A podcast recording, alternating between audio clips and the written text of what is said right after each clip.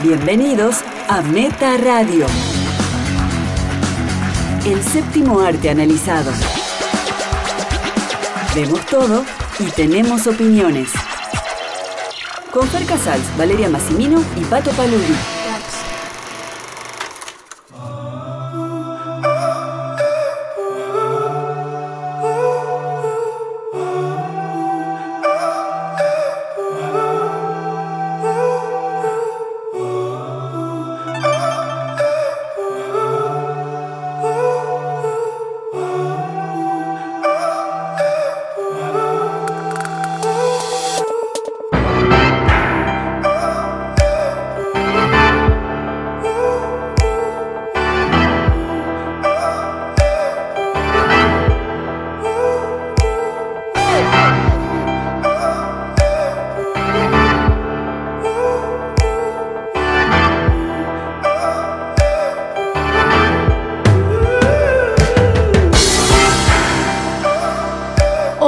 Bienvenidos y bienvenidas a Meta Radio, episodio 78. Ante el micrófono, Valeria Karina Massimino, junto a... Farcasals. Pato Paludi.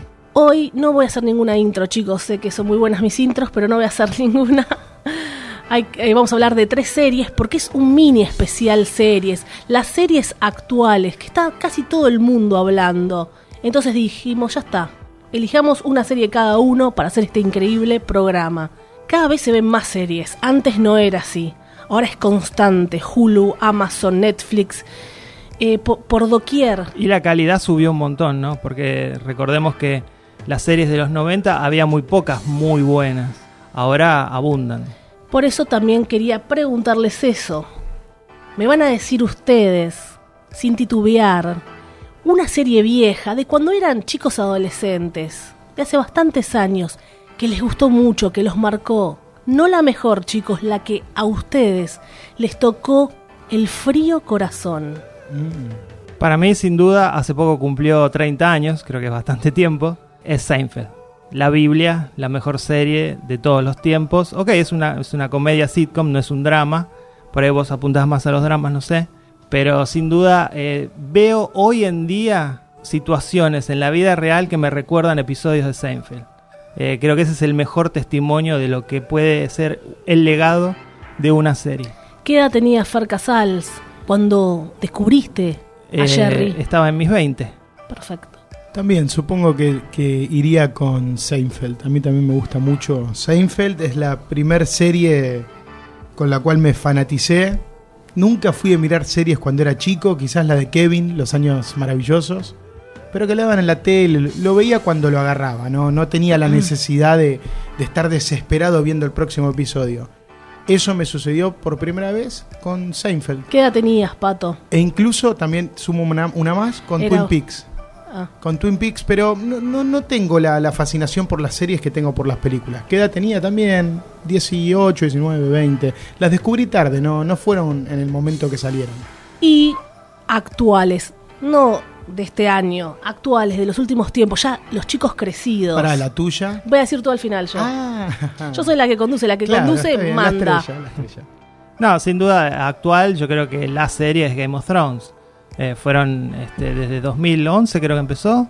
Nada, ha sido la serie a seguir. Después sí tuve algún, eh, algunas que me gustaron mucho, como Mad Men y Breaking Bad. Pero no, es insuperable Game of Thrones. Coincido con Fer. Game Bueno. of Thrones. Se, de- También. de- se están besando.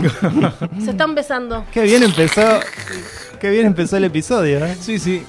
Y yo voy a decir algo, porque lo tengo que decir. Fer con, hoy con una remera de Tool y Pato con una remera de Nin. Así que de- Sí. también hay como un bromance. También, también son bandas hermanas, de hecho han colaborado juntos. Anoche yo les mandé videos a ustedes, estaba cantando temas de Nin, ¿o no? Sí, y sí, No.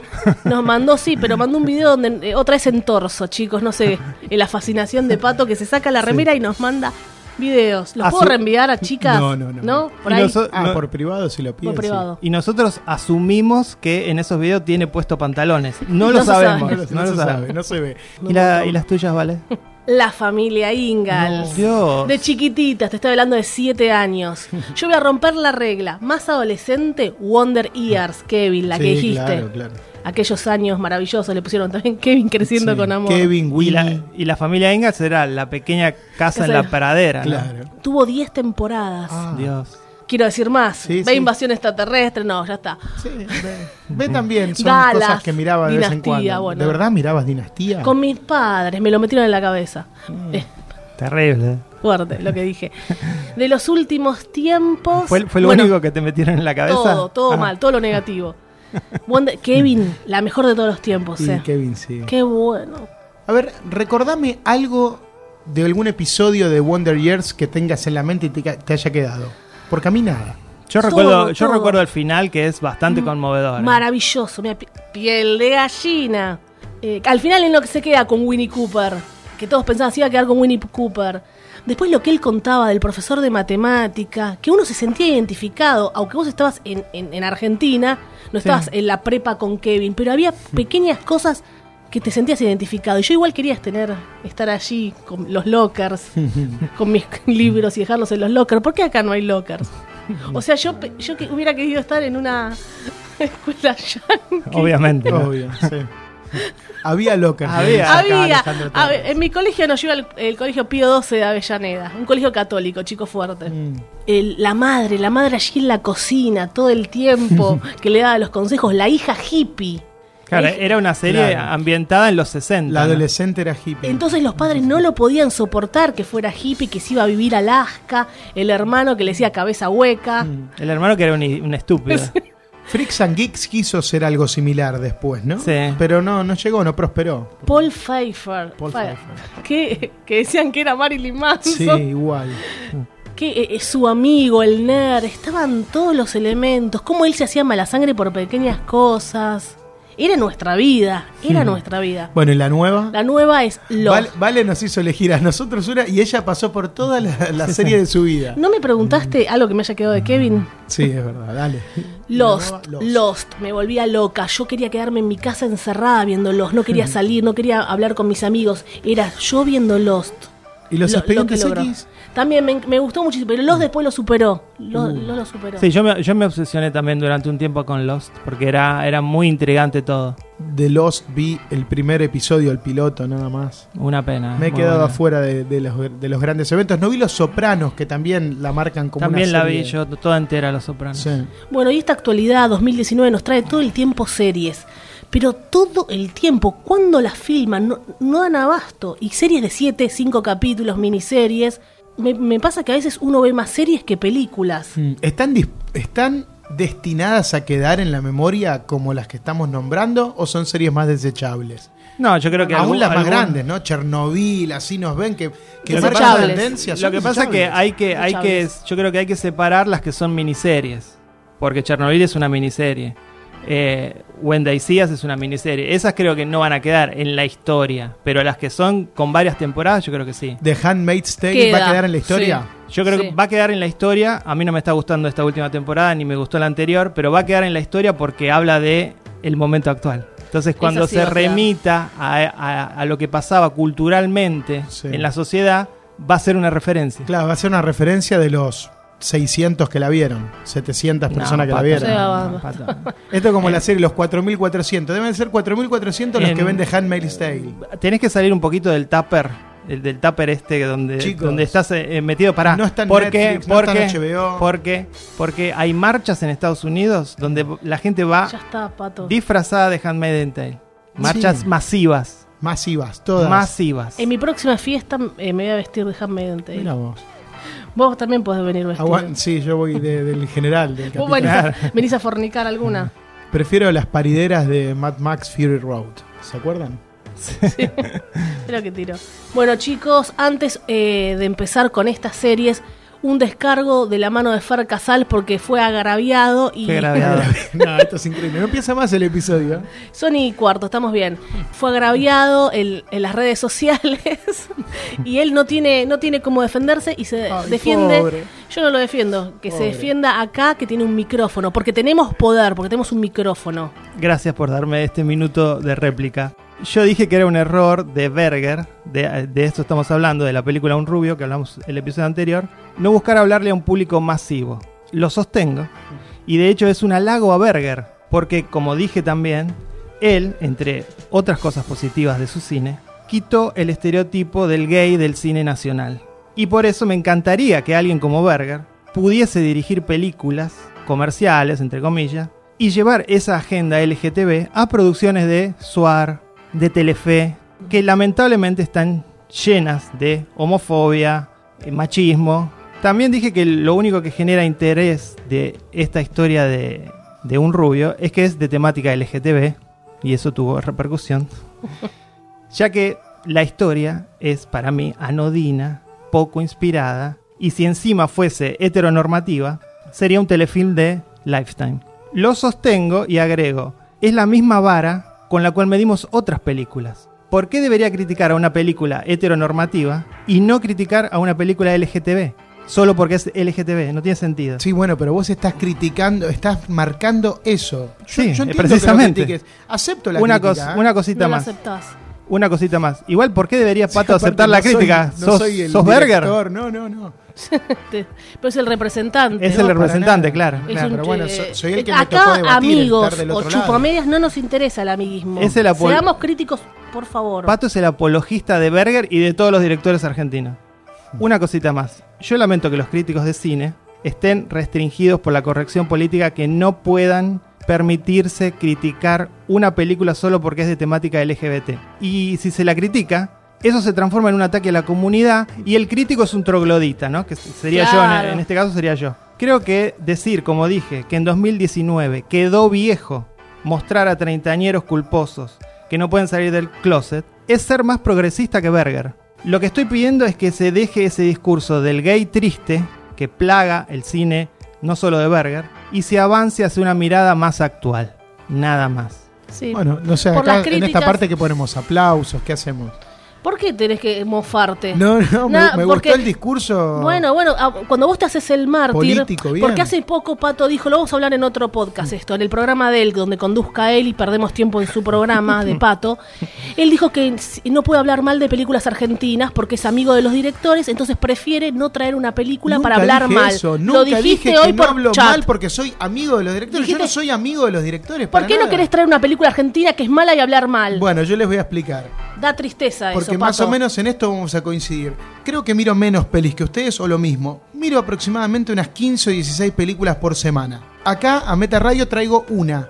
¿Por qué tengo que elegir la que no me gusta para venir a hablarla acá? Porque, o sea, elijo que no, elijo pero- hablar o recomendar una peli que me gustó. No, Pato, no te cree ¿Cuándo, nadie. cuándo hablo de una peli que no me gustó? Eh, Endgame nada más, las de superhéroes. Esas sí venís No. con todas las, to- todos los patos locos. Me encantaría. Ahí sí venís con los patos locos. Bueno, esto va a ser como publicidad para el episodio.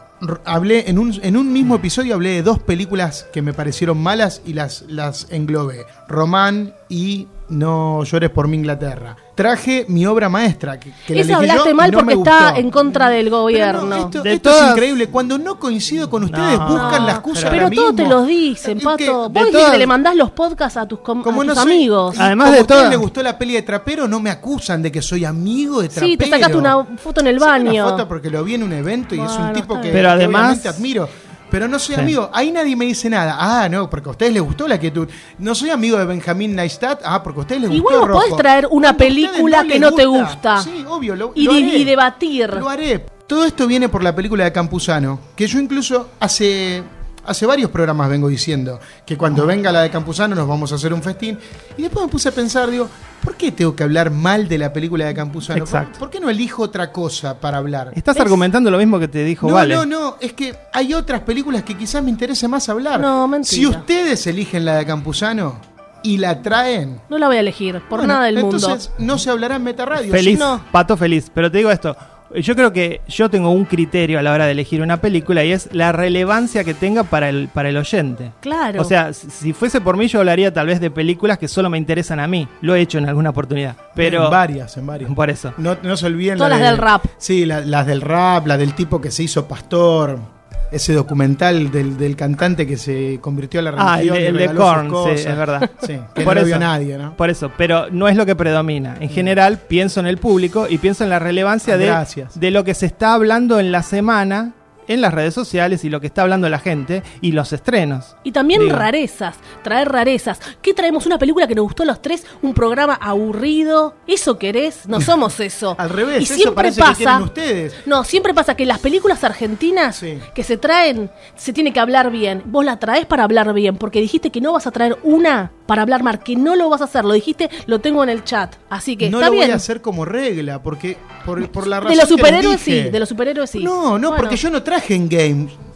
Yo voy a hablar de una película mal cuando sea una elegida por ustedes que a mí no me guste. Esa semana, Pato, Endgame era la película de la semana. Está bien, no es que bueno. no la trajiste vos, Hablamos- había que Claro. hablar sí o sí. Hablamos de Rocketman Aladdin, también. bueno, está bien. Hablamos de Rocketman porque alguien en esta mesa es fanático de Elton John. Sí. A mí me- Nos obligaste a ir a la privada, que fue un embole todo. Nos dejaron esperando, no había un evento. Vos, vos me tiraste al, al cantante de Korn, al guitarrista de Korn, yo te tiro a Elton John, porque a mí no me interesa Elton Y John. a mí me tiran siempre abajo la de empoderamiento. Pato ahí sí se hace.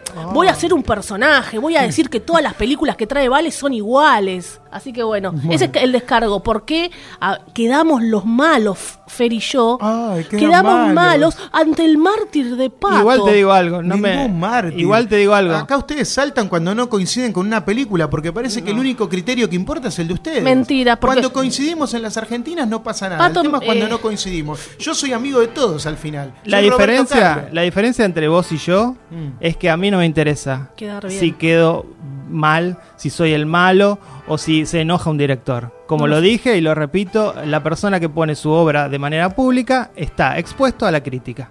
Está Te- bien, teníamos pero- críticos de, de- teníamos críticos en Meta que dijo no no puedo escribir mal sobre una obra, obra de teatro bueno no te necesitamos más en Meta porque no vas a escribir de las obras que vos querés le dije a esa persona por otra parte yo parece que yo coincido más con Fer a veces con Fer peleamos fuerte eh, acá y fuera Epa.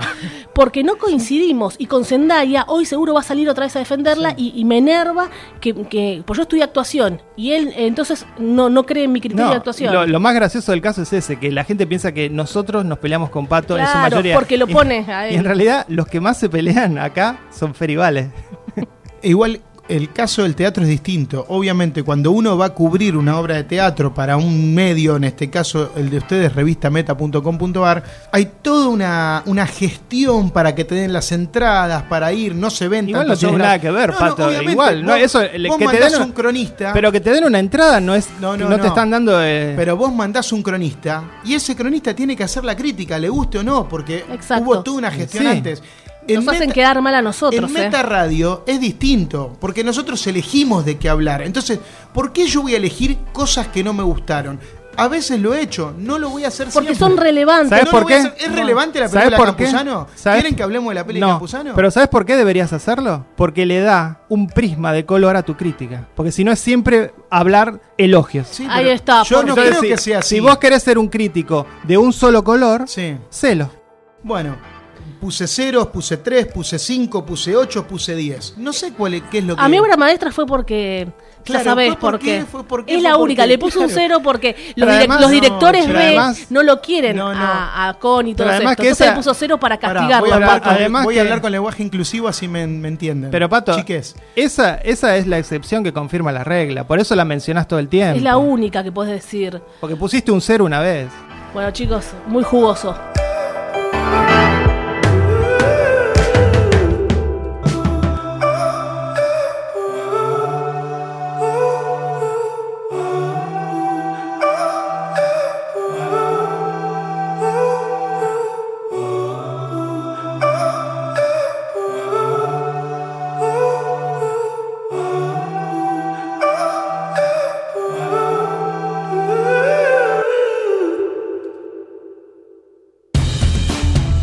Entre el streaming y la sala de cine. ¿Qué estuvimos viendo esta semana?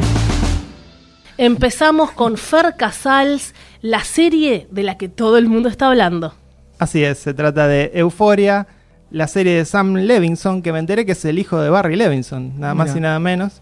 Creada, escrita y dirigida por él, basada en una serie israelí que no vi del mismo nombre, pero aparentemente no tiene mucho que ver, solamente el plot general. Sí, eran los adolescentes en los 90, donde también se estaba viendo así Claro, como un claro. quiebre, tipo Midnight It's. Él la actualiza y le da su estilo, el estilo que tiene una su película anterior, que es eh, Assassination Nation. Assassination Nation. Eh, también había hecho una película con De Niro, no sé si se acuerdan, eh, The No. Wizard of Lies. Ah, había hecho para televisión, para HBO Sí, también. para HBO. Bueno, actúa Zendaya como Rue, la protagonista, y Hunter Schaffer como Jules, que es una chica trans. No es un dato menor porque su personaje tiene que ver con esto. Son las protagonistas. Todos los episodios empiezan con un personaje a los 11 años, ¿no? Estos son personajes de que viven en los suburbios clásicos de Estados Unidos y que tienen entre 16 y 17 años, van a la secundaria. Y bueno, eh, Rue es una joven adicta a las drogas duras, que vive entrando y saliendo de rehabilitación. Y Jules, la otra chica, es, como dije, una chica transgénero que eh, a través de una aplicación tipo Tinder tiene encuentros con hombres. Y bueno, en el primer episodio se revela que uno de esos hombres es el padre de un compañero de escuela, ¿no? Ese es el primer conflicto de la serie y el disparador para todo lo que va a venir luego.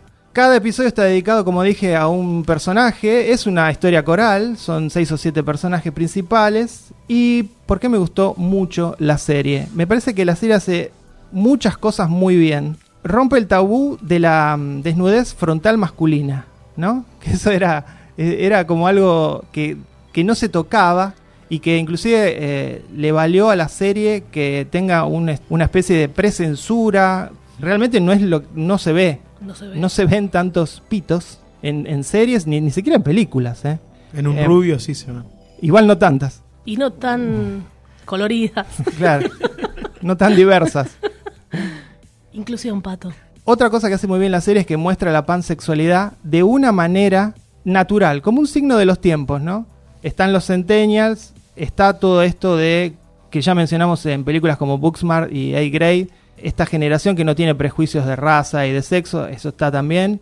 Y es una serie que muestra que las drogas dañan, más a un nivel social que, físico, pero nunca, nunca está demonizada la droga, ¿no? Y los personajes no paran un minuto de hablar bien de las drogas, de lo bien que se siente cuando toman drogas.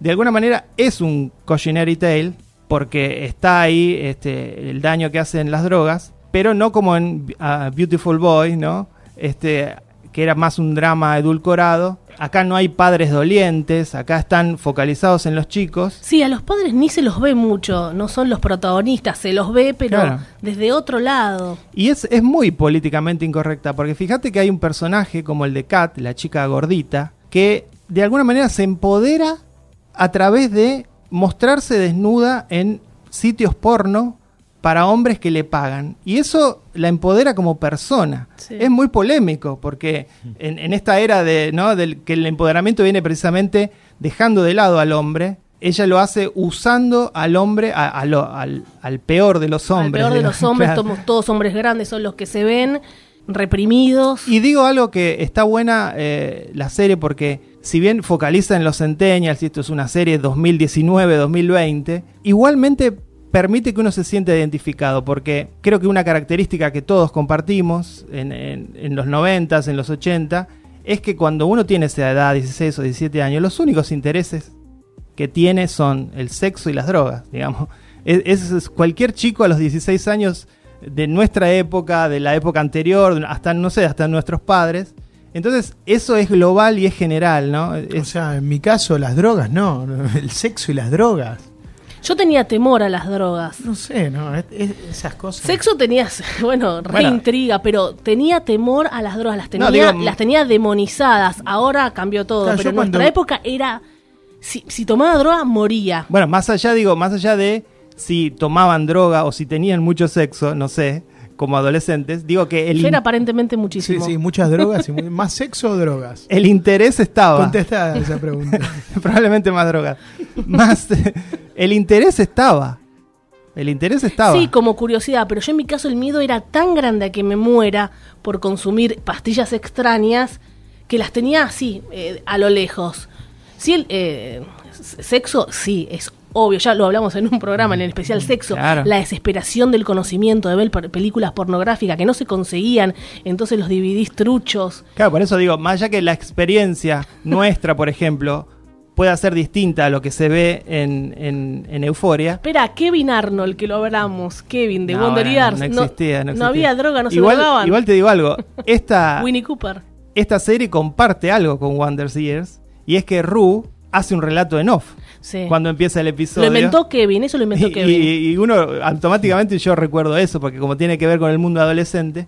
Y bueno, digo, eh, ¿por qué me gustó tanto esta serie? Nosotros que no vemos series y películas como la mayoría, sino que las vemos analizando todo y pensando el detrás de escena, es muy difícil encontrar algo que te guste en su totalidad. El capítulo 4 de Euforia nos dejó la piel de gallina a los tres. Es impresionante lo que hace técnicamente. El, el- Recuerden, 4 de Euforia. el diseño de sonido, si pueden, véanlo fuerte. Es una serie para ver con, con auriculares. Digo que nosotros vemos películas y estamos analizando los detalles y todo.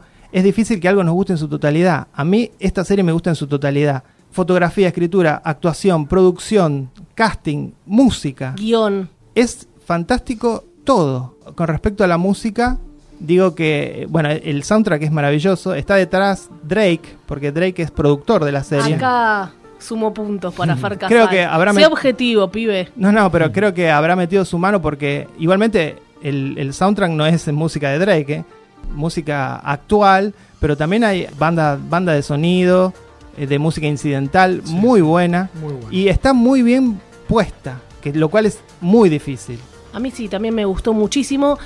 Se consigue hasta el capítulo 6. Son 8, así que quedan dos nada más. Sí, sí, la semana que viene, o sea, el domingo el 7 y el otro domingo el 8. Estoy desesperada por ver cómo termina y lo voy a volver a ¿Estás decir. desesperada de ver sí, sí, cómo quiero termina? saber. Sí, quiero saber. Voy a hacer la crítica. Mi única crítica es: el cast es maravilloso. Imagino cómo fue ese cast. La gente audicionando. Zendaya, que es una de las protagonistas, la peor. Le Mm. queda muy grande el papel. Ella viene del mundo de canturrear, no está preparada. Un largo camino para mejorar como actriz. Entrecerrar los ojos no es estar drogada, porque ella está con los ojos entrecerrados si está drogada y con los ojos entrecerrados si no está drogada. No tiene emoción en su voz, en su mirada, es siempre lo mismo. Esta semana tuve la, la mala idea de ver la película Dolor y Gloria de Almodóvar, que no me gustó para nada. Y allí Antonio Banderas hace de un adicto a heroína. Si Cannes le dio el premio a mejor actor Antonio Banderas por esa actuación ridícula haciendo de adicto a la heroína, con una escena donde se ahoga que es para hacer un meme. Es para hacer un meme. Se viene el meme de Antonio Banderas ahogando. Sí, totalmente. Hacelo, Fer, por favor. Eh, a Zendaya hay que darle dos Oscars. Yo no digo que la actuación de Antonio Banderas fue buena, la verdad, estoy un poco decepcionada con, con todos porque Pero digo, pero- no me gustó ni Antonio Banderas ni la película, no entiendo. no- tampoco es un cero, Pato, pero No, no, no. me volvió loca, Es no me yo- volvió yo, loca. soy amigo de Pedro, Pedro Almodóvar. Por eso Es- le puse ese buena snob, ¿no? acá. Como nos decían, no Fer, a Sí, sí, nosotros. sí. Eh, si No se puede criticar a Almodóvar, no, no, se no puede. se puede No se puede no criticar a Almodóvar. Los No amantes pasajeros es la peor peli que vi en mi vida. No lo dijiste acá. No dijiste no. nada. Y no, y no. Hay una vida antes de Meta también. Bueno, ¿lo dijiste en algún otro programa? ¿En algún otro también, blog? Ay, Pato no habló mal de Sama. Bueno, chicos, se estrenó antes de que, de que empiece Eh, nosotros Meta. podemos hablar de la película que queramos. ¿eh? Podrías haber hablado de Sama. Sí, ¿Te acuerdas se que hicimos. ¿te acuerdas que hicimos un especial directoras? ¿Por qué no, No. hablaste de ahí? Mm, no la eligió. Pero ustedes eligieron algo que no les gustó. Yo un montón de que no yo me lo que te preguntaba era si de verdad estás tan ansiosa por ver. Ay, no, estoy desesperada por ver la historia. sí, quiero Para ver. mí la, la historia en sí no me Tengo atrapa. ciertos miedos. Me gustan los personajes. no no quiero la que maten a alguien, no quiero que maten a alguien. Estoy con un poco de miedo. No, parece creo es una que- serie de grandes personajes. Hasta ahora, ¿cuál es el gran conflicto de la serie? El conflicto yo creo que presenta a dos malos. Porque naturaliza algunas cosas. Cuando yo miraba la serie, que Hay- me hay dos encantó, conflictos, Escucha esto, porque esto te va a doler. Eh, digo, por eso Fer critica que El Rubio es una película vetusta porque en el 2019 nadie salió del eh, todos salieron del closet, claro, porque él Fer ve- salió del closet. Ah, no. vos ves que Euforia Euforia es y el mil retrato películas. perfecto de esta realidad. Euforia y mil películas Books, más. Booksmart. ¿qué vemos? Donde- Pato, está eh, bien, pero no Pato. es en un tono de humor. Pero ac- acá vemos que se naturaliza En todas todo. las películas. Ah, como somos millennials, está todo bien, está todo bárbaro. No son millennials, son centennials. Hasta un tipo que viola. Podrían ser tus hijas. Un tipo que viola a una chica trans Después no, lo hablan y está todo bien. Sí, quédate tranqui. que No va la viola. nada. No la viola. Está, viste mal la serie. No la viola. Ella va. Ella, ella lo, convoca. Ella no va, la viola. Ella va y es una escena de sexo brutal. Sí, la pero- maltrata, le hace sí. de Es Es todo. terrible. Precisamente. Sería para denunciar, sí. Eso se Bueno. llama, eso es realismo. Sí, no, no, está bien, por Eso eso. es realismo. Y que la serie naturalice todo, todo. Lo, lo Es natural- fuerte para los padres Estos son esto, los ¿eh? tiempos que Fer cree que se están viviendo. Bueno, quizás Sí. sí, quizás no. Yo creo que hay un Se sector están que viviendo. sí, hay otro sector que no. Bueno, obviamente. En el primer mundo todo es más rápido claro. que el claro, en tercero. el primer mundo. Y En acá el primer en, mundo- Bursaco, donde está filmada. Exacto. Tarda un eh, poco más. rubio tarda un poco más. Ya va a llegar. Sí. Ya va a ¿Dónde- llegar. ¿Dónde transcurre Euforia? ¿Está, está detallado o no? Creo ¿no? que es los, creo que es California. Cla- no, en California es- el futuro, chicos. Eh, esto es- yo creo que los padres se tienen que alertar un poco cuando ven esta serie, porque probablemente estén pasando estas cosas. De verdad, ¿y qué haces? ¿Qué haces? En Palermo, en Palermo pasan estas cosas. Es súper es súper actual la serie y está Hay niños que mueren porque consumen éxtasis en Sí, las fiestas sí. electrónicas, o sea que sí, que está pasando. Mm. Sí, eso, eso es verdad. Ahora que lo decís es cierto. Yo creo que Hace sí. poco tuvimos un caso en las Sí, noticias de mira, una piel- chica piel de gallina, de verdad. 16 años que un tipo de 40 la llevó muerta a una, a una, Sí, sí, sí. a una guardia. Había tomado, tomado una pastilla de Mar del Plata la chica. Sí. Todo lo que leí eh, en, en medios de Estados Unidos acerca de la serie es la serie que los padres no quieren ver porque retrata exactamente lo que van a. Este, pero no, bueno, me gustó mucho y yo creo que con respecto a lo que decía, solamente esto y termino, eh, la serie tiene dos conflictos. Está el hecho de que está esta pareja de malos, de Nate y, el- y su padre. eh, No me parece Hay violencia de género, Esa está no todo. Hay violencia de género. el episodio 6 termina con ellos Sí, volviendo sí, sí. A, a- a entrar a, a la sociedad luego de una acusación. Increíble Y por eso. otro lado está la historia de amor entre la protagonista, las dos protagonistas. Y Jules, que es la chica trans, y- increíble, que es un modelo de Dior. Modelo de Dior y ahora actriz. La estética de la serie No. es algo. Hay, hay un par de secuencias de tomas, de Sí, planos no, increíble. que, que son súper arriesgadas. Yo le decía, vale, no me, no me preguntes en el podcast si se puede hacer en Argentina, porque no. No, Pero ¿por qué no podría hacerse? No puede, No, porque no hay, efectos espe- no hay- No- no hay efectos especiales. no tenemos al hijo No. de Levinson. Hay secuencias prácticamente tenebrosas. ¿Por qué no se puede hacer el parque de la costa, Fer? No te rías, por favor. Cuando la chica va en bicicleta, en- en-. ¿viste? Esos Sí, sí, travelings eh, por, Es por zonas muy oscuras es surrealista, surrealista. onírica. Hay cosas que me hicieron acordar a Lars von Trier, me parece muy sórdida. Hay cosas que me hicieron acordar a Aronofsky. O sea, Gaspar Noé. Gaspar Noé, cuando yo miraba la serie pensaba en eso. Bueno, todo este universo de imágenes tan fuertes, perturbadoras, crueles, que solo podemos ver en esos festivales de cine y de esos directores, bueno, llegaron a HBO. Sí. Y, y eso es algo que, que impacta. Muy jugado, muy, jugado. demasiado. Fer, Pato, también especialistas en penes. Eh, ¿Son reales lo que se ve? Sí, son- aparentemente por lo que- Ese hombre que tiene un pene chico. Sí, sí, aparentemente todos los, todos los penes y toda la desnudez es en es real. Yo, eh, ¿se acuerdan que yo eh, contaba lo de Tinto Brass, que usaba penes de plástico? Dudé en algún momento, pero no, eh, son penes Y verdaderos. esos hombres que están tras la cámara, ¿y de dónde los sacaron? Bueno, por ahí, Para mí son, muchos- en, soy en- son en serio. Muchas, muchas veces las producciones utilizan actores de la- del porno, que obviamente no tienen ningún problema en... Claro, mostrar. Así que bueno, falta el episodio 7 y el 8. Haré alguna update en un futuro eh, programa de un minuto Update. Para ver si terminó bien la serie, como hice con Chernobyl, para ver si terminó bien o, o- o se fue todo al diablo. Se viene una segunda temporada seguro. No sé, no sé. Sí, fue renovada para una segunda temporada luego del tercer episodio porque superó en rating a Big Little Lies. Están súper contentos los de HBO. Una última cosa, no se discrimina a nadie, eso me gusta. A la chica gordita sí al principio, pero ella como que más se discriminaba. Pero ya no se está cargando esos gays, esos trans. No, de hecho, todos los chicos quieren tener sexo con la gordita. Y bueno, y también con la chica trans. En otras Lo cual es entendible en los dos, en ambos casos. en otro tiempo era la cargada, la que quedaba sola. Exacto, sí. Acá, si, Muy si, lo hicieran, si lo hicieran acá, estarían todo el tiempo señalándola, ¿no? Claro. Bueno, ni, ni pensemos cómo sería la serie acá. Acá es así, ¿eh? Allá también es así, chicos. Hicimos Allá una nota, le mandamos un saludo, No, hicimos no una nota, allá. un No, segundo. ¿De hicimos- verdad piensan que Euforia es la generalidad de lo que está pasando Sí. con esta Sí, generación? Pato, Yo sí. creo que no. Nosotros eh, venimos de allá, Pato. Te juro Hicimos- que la gente no discrimina. Hicimos una nota con un coach, le mandamos un saludo al coach Leo, que es argentino y se fue a vivir allá. Me dice, en Argentina me decían el gordo. Allá no, no me dicen el gordo. Está mal visto decirle algo a, a alguien así. Es una falta de respeto. Acá no hay discriminación. Le choqueó, le choqueó que le cambiaron el seudónimo. Allá es coach, acá era el gordo. El gordo. Y además que el, Ahora vamos el a hablar mismo- de Wendy Sears, eh, quédense. No, no se queden con esta sola imagen que Sí, Vale y Fer quieren pintar de- de, Nueva York. ¿Cuándo pasó Wendy Ahora bien, Sears? 1984, Pato. Sí, Pato otra vez. Va a hablar de una serie de 1984. Ya yo te la te, hablo, tiramos abajo. yo te hablo de 2019. Así que dijo Donald Trump hace, hace seis días con respecto a esta serie. Bueno, no la calificamos, ¿no? Todo. No, yo no califico series y además Ah, no. espero, espero el final.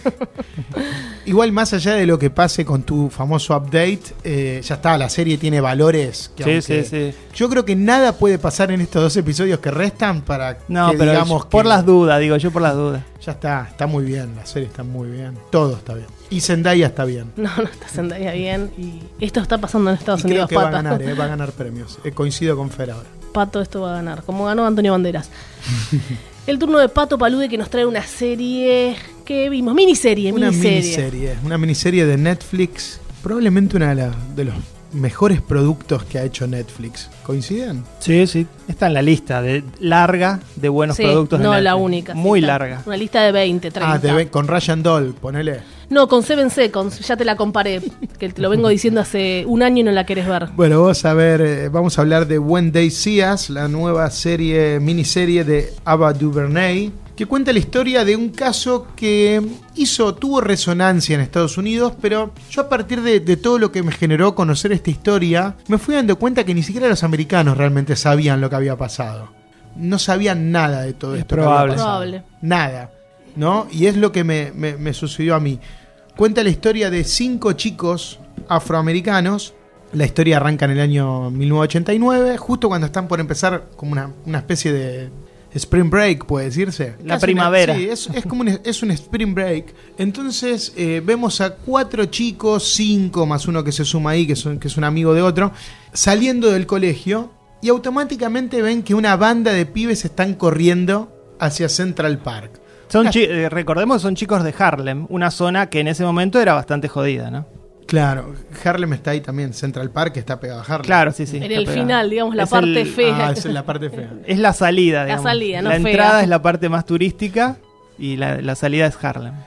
Bueno, la cosa es que estos chicos eh, hacen algo que se, le, se lo llamó, se lo denominó salvajear, que es como correr, andar en banda, como Sí. si fuesen unos animales. Sí, empujar a alguien. Jodiendo, empujando. Obviamente son todos chicos de 14, 15 años. ¿Qué va a suceder? En ese mismo momento en que todo este grupo de chicos, donde nuestros protagonistas también se suman a esta banda de pibes sin saber bien qué hacen, salen a correr, están de vacaciones, va a haber un- una violación en otro extremo de Central Park, entonces los policías son alertados. Van, hacen una especie de redada y agarran un par, se llevan anotados, gente, detienen.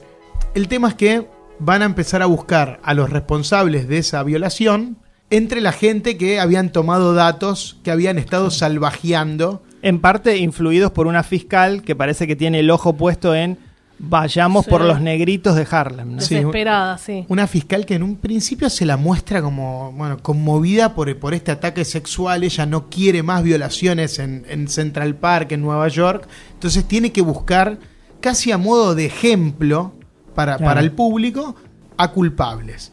Obviamente, ¿de dónde van a ser los culpables? De estos chicos que agarraron boludeando en el, pa- en el Central Park. que es una práctica que hacen todas las policías del mundo, ¿no? La búsqueda de chivos expiatorios para cerrar un, un caso.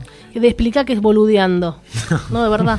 No, no, eso. Estaban jodiendo, perdiendo el tiempo. Perdiendo el tiempo. ¿no? Jugando, haciendo... Tonteando. Tonteando, tonteando. Es que no entienden en serio. Tonteando. Bueno, eh, ahí va a empezar un poco este, este primer episodio donde se va a ver el, el interrogatorio. ¿No? El primer episodio es el del interrogatorio y vemos a estos detectives un poco, como decís vos, fogoneados por, Sí. la, por la fiscal. Abusan, directamente abusan en, en un interrogatorio donde no están presentes los padres. Nada, lo nada. cual es una locura, no hay Todo presente un, abogado, nada. Vemos cómo los maltratan, cómo les mienten, cómo los engañan, cómo los van, cómo van guiando los testimonios, porque ellos tienen que conseguir que esos chicos sean lo- los culpables. Entonces les van metiendo la- el relato para que uno acuse al otro. Ellos ni se conocen, no entienden qué está pasando. un interrogatorio que duró casi dos días. Es increíble. Se la- habla de sí. 18 horas, los tuvieron ahí. Al punto de que incluso les mentían, bueno, firmá que y te vas, vos no querés irte a tu casa, vale, firmá y te vas. Claro, y estos chicos... Después eso, todo, todo eso es prueba. Claro, aparecen los padres que también, algunos no, no están informados por falta de educación, porque también tienen problemas laborales. Muchos firmaron, se fueron. Una madre logró sacarlo al pibe. Sí. Que era la más preparada. Porque no firmó. No firmó, no, no hizo la declaración en video, los obligaron a. a- a- los, los- los filmaron, les hicieron decir de todo. Sí, sí, vulneraron todos los derechos posibles que tiene una Y- persona detenida. Y eran niños, eran niños. Y hay una ¿eh? escena que es cuando ellos se conocen en la celda por primera vez, que es increíble porque dice, vos sos tal, vos que... Ay, Dios. Que no recuerdo si es el final del episodio 1 o ya el comienzo del 2, pero creo que es el final el- del 1, ¿no? El, sí, o el comienzo del 2, no sé. Porque la, la miniserie son cuatro episodios que no, no tienen la estructura típica que estamos acostumbrados en la serie, ¿no? Cada uno tiene una duración individual. Hay episodios de 50 minutos, hay otro de una hora, otro de una hora y cuarto, y el último es de una hora y media, casi como un largometraje individual. ¿no? En ese sentido, Ava DuVernay me parece que, que estructuró bien el relato. Esto iba a ser una película. Hace mucho rato que viene dando vueltas por Hollywood. Hasta se habló que Spielberg iba a hacerla. Este, pero bueno, la- finalmente terminó siendo esto. Oh, Sí. si la hacía Spielberg. Y luego, después ya pasamos a- al episodio 2 cuando vemos el juicio, que, que es indignante y es muy doloroso de ver, realmente es muy doloroso. Me parece que la serie termina hablando de, de la justicia. Sí, Iniciar y- un proceso penal. No, y del racismo intrínseco en las fuerzas de seguridad. Sí, lo que viven en, en Que prisión. es algo que hasta el día de hoy no se lo pueden sacar No. de encima, ¿no? La, la- la policía está infectada de racistas. Sí, termina. Aunque vos ves policías negros, lleno. Pero, pero la, el- la chapa te da otra posición. La, la directora muestra cómo hay, hay gente dentro del mismo departamento de policía que se están dando cuenta Sí, que están sí. haciendo todo mal. Pero bueno. lo que sufren en prisión, ahí yo que no, no tenían político. aire.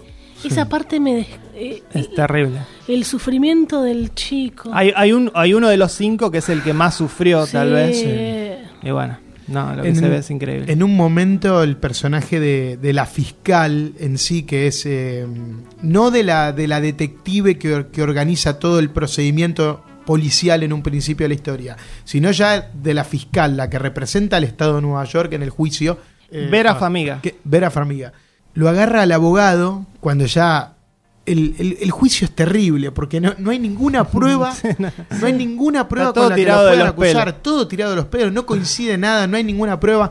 Entonces, en un momento el, el abogado de uno de los chicos lo, la agarra y le dice, ¿venís a pedir disculpas? Dice, no, esto, te vengo a ofrecer un trato.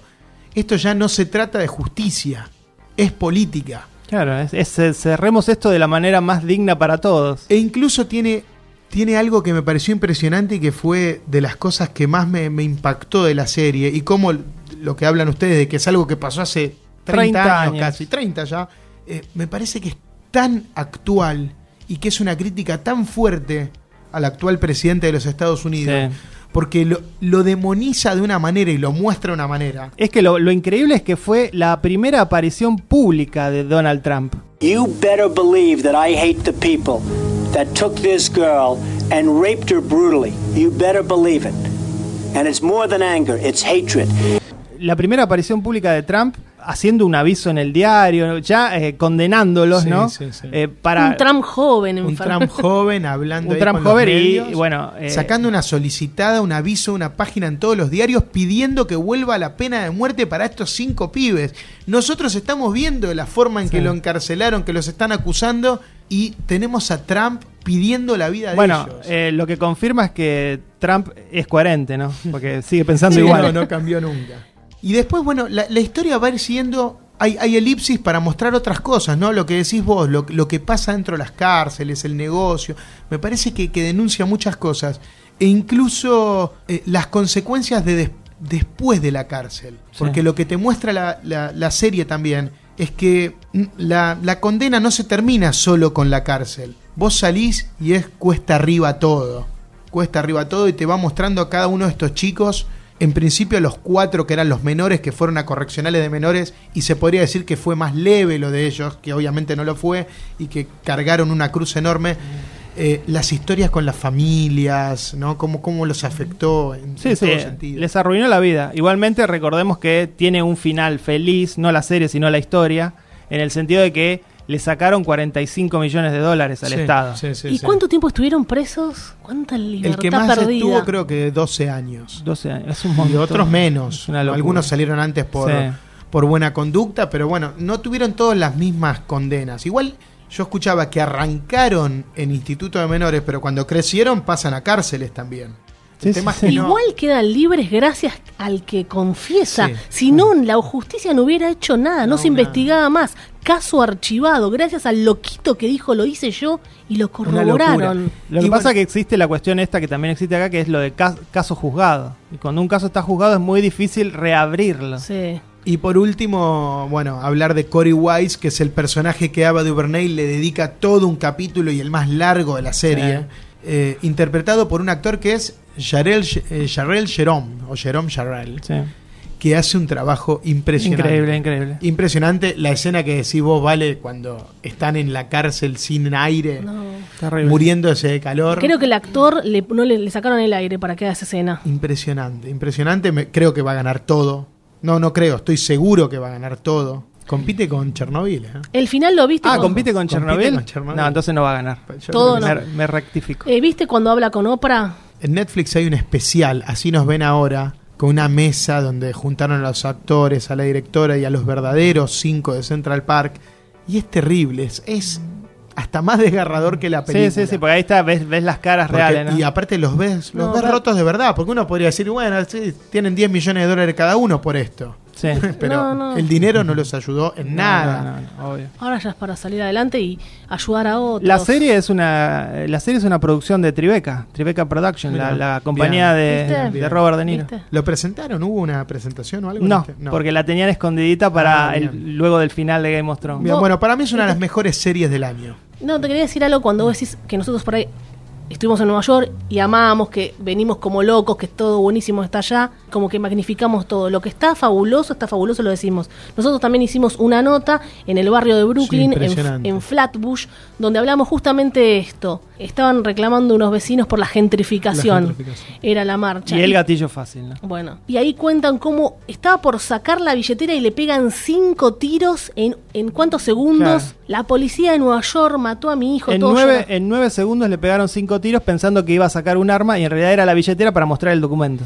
O sea que hay un video, está en nuestro canal de YouTube, donde también hicimos esa nota, porque no todo es color de rosas allá. También hicimos esa nota y fue muy fuerte escuchar a esa gente. Nada, que perdió a su hijo por la policía. Y, y de fondo está la policía de Nueva York mirando con cara medio de cancheros, Sí, ¿eh? sí, Sí, vigilando. son terribles. Son terribles. Lo- los odié con toda mi alma. Eh, obviamente odio todo lo que, lo que está vinculado a este tipo de, de discriminación Y abuso de y autoridad. abuso a autoridad. Eso, eso es lo que más me molesta, tanto como allá Seven como acá. Seconds, que siempre te dije, Seven que era verla, totalmente, ganó el Emmy, y Seven Seconds es más o menos lo mismo, sin querer, un policía atropella a un negro en bicicleta, sin querer, prepárate para lo que se viene. Asombrosa serie, coincidimos. Sí, coincidimos. Muy bien filmada, muy bien actuada, me parece que todo es perfecto. Yo terminé de ver Chernobyl, dije Chernobyl es la mejor serie del año. Al otro día me puse a ver Así nos ven y dije no, Así nos ven supera a Chernobyl. Y ahora veo Euforia y digo, está mejor que, que Así nos ven, no sé, no sé qué hacer. Vale, tu serie. Sí, yo estuve viendo, que vimos todos también, como en este mini especial de series, Big Little Lies, la segunda temporada, que era necesaria. Sí, tranqui chicos, tranqui, era necesaria. Fueron tan solo siete episodios Igual que la primera. para explicar un poco qué pasó luego, ¿no? Recordemos que la 1, ya todos lo saben, no les voy a contar, termina que empujan por unas escaleras al golpeador, a Perry, al marido de Nicole Kidman, que ella sufría, sufría violencia de género, y bueno, se desata todo en una fiesta. Entonces, ¿cómo continúa después la vida de todas estas mujeres? Aparte, ¿qué le dijeron a la policía? Seguimos hablando de la policía. ¿La policía cómo creyó esta historia? Es fácilmente comprobable que el cuerpo cayó porque una mano con violencia lo tiró por las escaleras. Sí, eso, eso es lo inverosímil de la serie, que el caso haya sido cerrado sin una investigación más profunda. ¿no? No, estábamos forcejeando. Le creyeron a estas mujeres que, bueno, Tal vez la condición de que sean mujeres ricas De Monterrey. Ay- ayudó, no se sabe. Porque si yo empujo a alguien, eso es, es muy fácil. Yo investigué. Sí, además el tipo cayó, cayó como, como un piso. Sí, igual lo dicen en la serie, le muestran un video. Sí, pero no sé, todas están en libertad, todo fue creíble. Sí, bueno, pero el proceso no sé si está cerrado. ¿no? Claro, Bueno. la investigación continúa. En Big Little Lies 3, ya sabemos, chicos, Big Little Lies 3. ¿Cómo, es la, ¿Cómo quedó la vida de estas mujeres? Que, bueno, más allá de que él era un golpeador, es fuerte, eh, lo procesás. La que empujó, que es Kravitz, la hija de Kravitz. Zoe Kravitz. Yo recuerdo Y que Lisa me- Bonet. Yo me burlé de, de Kravitz cuando la, la ponían en el afiche, porque digo, nada, la ponen porque por las letras. Y no, es eh, en esta bueno, Lisa Bonet y. Kravitz, hija de ellos. Y sí, se la pasa como Zendaya, drogada lo- los siete capítulos, porque es la que más culpa lleva en su interior, porque ella fue la que lo empujó. Y también viene de una vida muy zen, muy yoga, todo.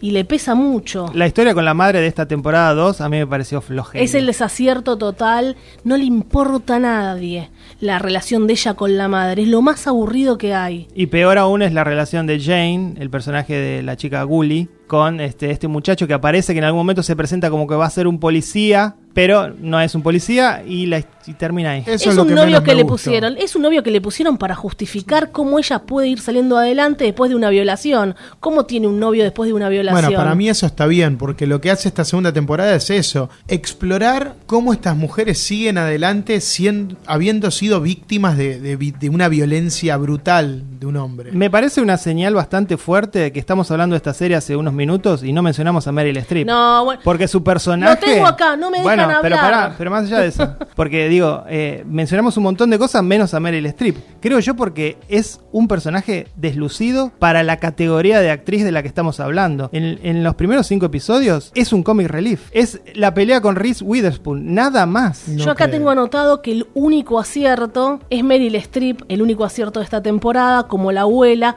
porque a nosotros nos encanta ver gente que actúa bien, y todas actúan bien. Yo la disfruté, pero no deja de ser un comic relief. Eh, por momentos sí es un comic relief, después no, después es como la típica abuela tampoco loca. Lograr ese equilibrio solo lo puede lograr Meryl Streep. No, es excelente. Porque no se hace la loca, no grita, es irónica, sarcástica. Maravilloso. Es, No, es lo mejor y es el, el- el acierto total de esta De- segunda temporada. Desde un lugar de manipulación total, o sea, ella realmente está como metiéndose en esa gran mentira que tienen ellas, Sí. que es haber, haber dicho que, que se había caído solo Perry, y esta mujer está como indagando en todos lados, ¿no? Mm. El, no, no eh, creo que esté deslucida para nada. El Ya- personaje, no ella. Desde- El personaje. No, no, pero no, no, para nada. Yo no es, sentí es sensacional, es, es, es el personaje que te da tensión en todo momento, porque decís, bueno, ella va a ser la que, ¿Y te la hace que lo va a reír? ¿Te hace tensión o te hace reír? Yo no, a mí no me hizo reír. Vos dijiste que es un comic relief. No sé No qué, qué le ve de comic relief. Al principio por ahí te causa gracia Le cuando dice- le, le cuando dice- le tira. Witherspoon, cuando le dice, Claro. "Sí, yo tenía una amiga peticita Sí. que... Bueno, eso sí, está Diez bien. escenas son así. Hay No. varias que, que te tira, te la tira a guardar, entonces te puede causar gracia, porque lo dice tan bien Claro, aparte. eso es lo que tiene. Te las manda a guardar todas. Eh, tenía algo en los dientes, le vi algo como que estaba. Tal vez tenía así dientes postizos, parte del carácter. Me, me encantó también la relación de ella con, con los nietos, porque ponele, es como cualquier madre, no va a aceptar que su hijo era el golpeador, entonces lo demuestra, pero ¿cómo mi hijo hacía esto? Después se ve un poco el pasado de Meryl Streep, cómo era ella como, Bueno, como lo, madre. lo peor en ese caso, Sí, yo creo que lo peor es el juicio, ¿no? Ahí, voy, es esperen un segundo que ya voy al juicio. inverosímil totalmente. Ahí voy. Lo que me, me gustó, otra cosa aparte de lo de Meryl Streep, es que Reese Witherspoon fue la infiel. Siempre es el hombre el infiel. Acá, bueno, fue también ella. Y muestran a un hombre que no es real, chicos. No es real el hombre, el marido de Reese Witherspoon. No existen hombres así. Demasiado bueno. Súper bueno, que quiere seguir adelante, que le propone renovar los votos, que quiere confiar en ella porque Básicamente la que ama, la ama. le perdona la infidelidad, que no es poco. No es poco. Siempre es al revés. Está bien, estamos Siempre hablando es del la arco mujer- de un personaje de toda una serie. No estás diciendo que en un episodio le perdona la. No, pero la siempre es al revés. La mujer tiene que, ter- que perdonar al hombre. Acá es al revés. El hombre es un ángel y que, la, y que todos quieren tener ese marido que la ayuda, la apoya, la contiene. Otro excelente actor, el que hace de marido de Reese Witherspoon. Esa- No, ese me- no interesó igual tanto esa historia. Esa es la historia que no me, no me gustó tanto. Hay La de Reese Witherspoon y el marido. A mí la de Bonnie. La Zoe No, Bonnie es peor. Y después Laura Dern me parece que, que está explotado al máximo Sí. lo que le rindió en la primera temporada. Sí. Entonces me pareció un poco Sí, forzado. se, Sí, ya se ya forzado. zarpó. Ya se fueron al carajo Sí. con eso, pero bueno. Es un asco esa relación Te de pareja. sí, ¿Te es gustó mucho la primera temporada? Esta segunda la vas a disfrutar un montón porque las personalidades de cada una están explotadas bien. Cada Bueno, uno ya sabe, los personajes ya sabes cómo es cada una. Claro. Está muy bien hecho y ellas son todas buenas actrices. A mí, como no me gustó la primera temporada, esta la sufrí bastante. Bueno, el, uno de los grandes. Ah, y los niños. Un, un saludo para esos gemelitos divinos perfectos. Los únicos que tuvieron lugar en esta temporada. Qué futuro esos nenes. Sí.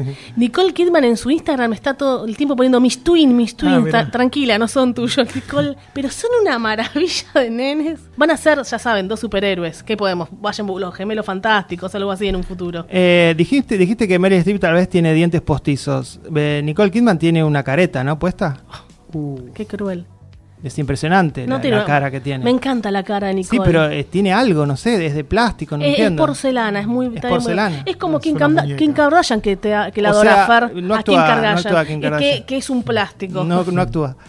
Los hombres siempre están muy lindos, por, por suerte, ¿no? Está bien el que te gusta. Los maridos están muy lindos todos, ¿no? Y el- no el- tienen máscara. El, el rubio es muy atractivo, sí. Desaciertos, chicos. El final es, es un desastre, el juicio final, muy raro. Nicole Kidman drogada, no, no se mantiene en pie, de repente es la super abogada y, y lleva al, al borde a Meryl Streep, la hace Y llorar. Primero Nicole Kidman y luego Meryl Streep no mienten en el juicio. No, no, no existe la posibilidad de que mientan. Viven mintiendo en la vida real. Pero en el juicio no mienten. Es rarísimo. No es creíble ese juicio. Ella, ella, ¿cómo se puso las pilas? Está drogada con, ¿qué se tomaba? Vidoquín, Vidoquín, ¿qué es? Vidokin, sí. Eh, terminaba en camisón y ahí se puso, se hizo la Y colita. Am- Ambien. Todas las drogas. Seguimos hablando de drogas, chicos. eufóricas. Estuvieron los, los cinco de Central Park y las cinco de Monterrey. ¿Quién Y, van lo- y presos? los cinco drogados. El ¿Y por, club qué de la- los cinco. ¿Y por qué los cinco de Central Park van a prisión y estas cinco no van a ir por tirar al tipo por las escaleras? Igual se puede decir fue defensa personal. ¿Tendrían que ir presas? Ponele, se descubre. Sí, tendrían que ir presas, obviamente. Pato, Al menos una, que ¿Cuánto es la que mató, y el resto por encubridoras, no sé qué pena tendrían, pero no, obviamente hay, eh, hay, una, hay un atenuante porque había violencia por Hay un medio. atenuante, pero puede haber una pena igual. Sí, sí, pero quizás son penas escarcelables. Sí, no puede ser mucho. Igual a mí me, me quedó algo raro de la serie. Porque en un momento digo, la disfruté por lo que les digo. Me encantaron los personajes, me, gu- me gusta la serie, me encantó la primera temporada, así que esta la, la vi con toda la emoción. Tenés al Joker que es eh, Meryl Streep, entonces más te suma. Pero en un momento decía, todo el arco de esta serie va a ser eh, el, juicio por la tenencia de los nenes. O sea, Eh, eh, ¿viste? por eso me- uno esperaba que sea por, Esperaba por, por el, el juicio que sea por quién lo tiró por las escaleras Claro, más. Y cuando termina, digo, bueno, es un final que no queda del todo abierto. Ah, pero bueno. dicen que se despidió. Ahora estoy escuchando que se terminó Big Little Lies. Y para mí sí, tiene que- sí, aunque quede abierto, no, no hagamos una tercera porque la van a cagar. o sea, podría ser un final en el sentido de que, bueno, finalmente se entregaron. Pero bueno, no sé. Yo Bueno. sabes que pensé en un momento que iban a matarla a Meryl Streep. No, Porque como no. estaba siendo tan molesta para ambas, y hubiese sido un- algo interesante. No, era otra- Que no. las cinco de vuelta conspiren y maten a Meryl Pero No la- eran me parece, así, me parece no que la gracia de la serie es que ellas no son asesinas. No No, son bueno, malas. no son asesinas, pero, pero tan, tanto indaga ella y está tan metida con todas y molestando a todas que Me parece hay que que, se- sacársela de encima. Sería consecuente que el personaje de Laura Dern mande a matarla, pero no, no ellas. Bueno, a mí me gustó, pero no, no le puedo tirar todas las flores esta segunda temporada. La primera sí me gustó mucho, que Fer no le gustó. Está la crítica en Revista Meta de, de lo que dijo Fer de la primera, que, que eran conflictos de, de mujeres ricas, que estaba cansado de ver eso, Fer. Sí me quedé un poco decepcionado con eso, que no, no se habla de, de lo que realmente pasó. Porque ninguna es creíble, la, la serie ahí pierde credibilidad. A mí me gusta David Kelly,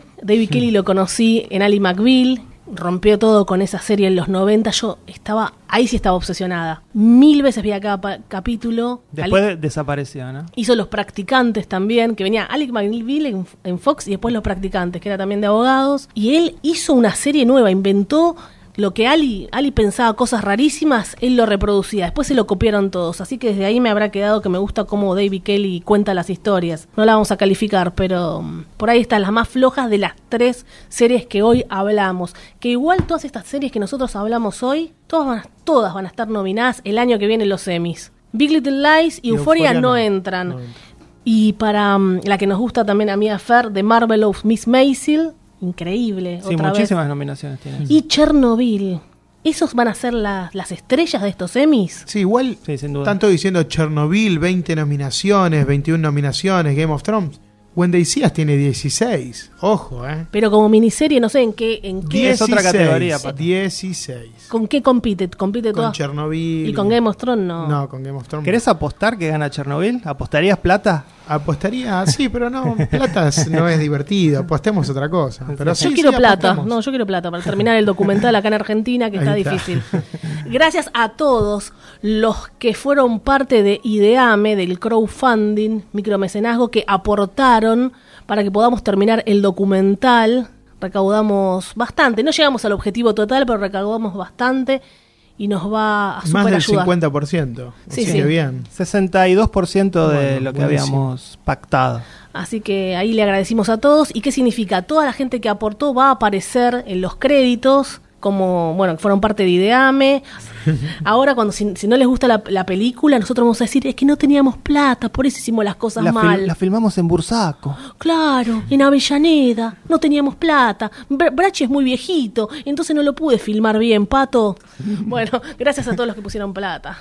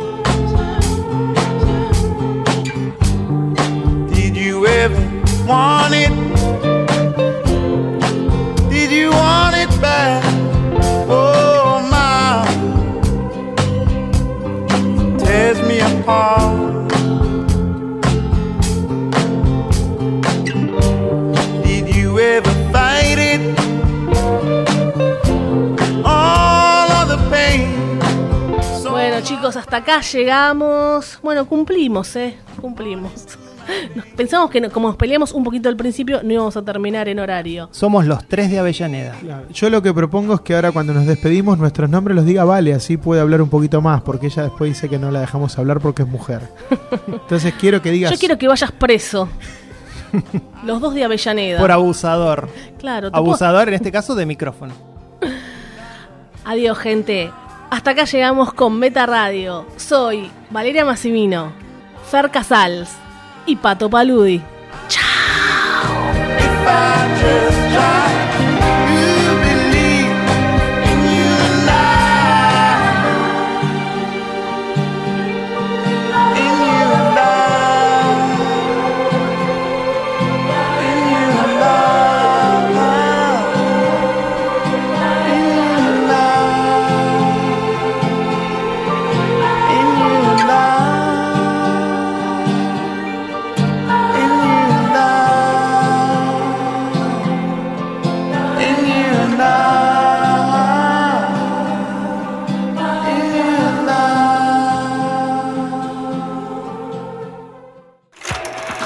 Se cierra el telón.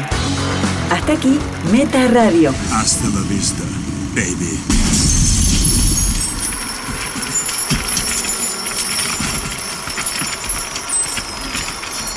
Este programa fue grabado en Radio A, en el edificio municipal Leonardo Fabio.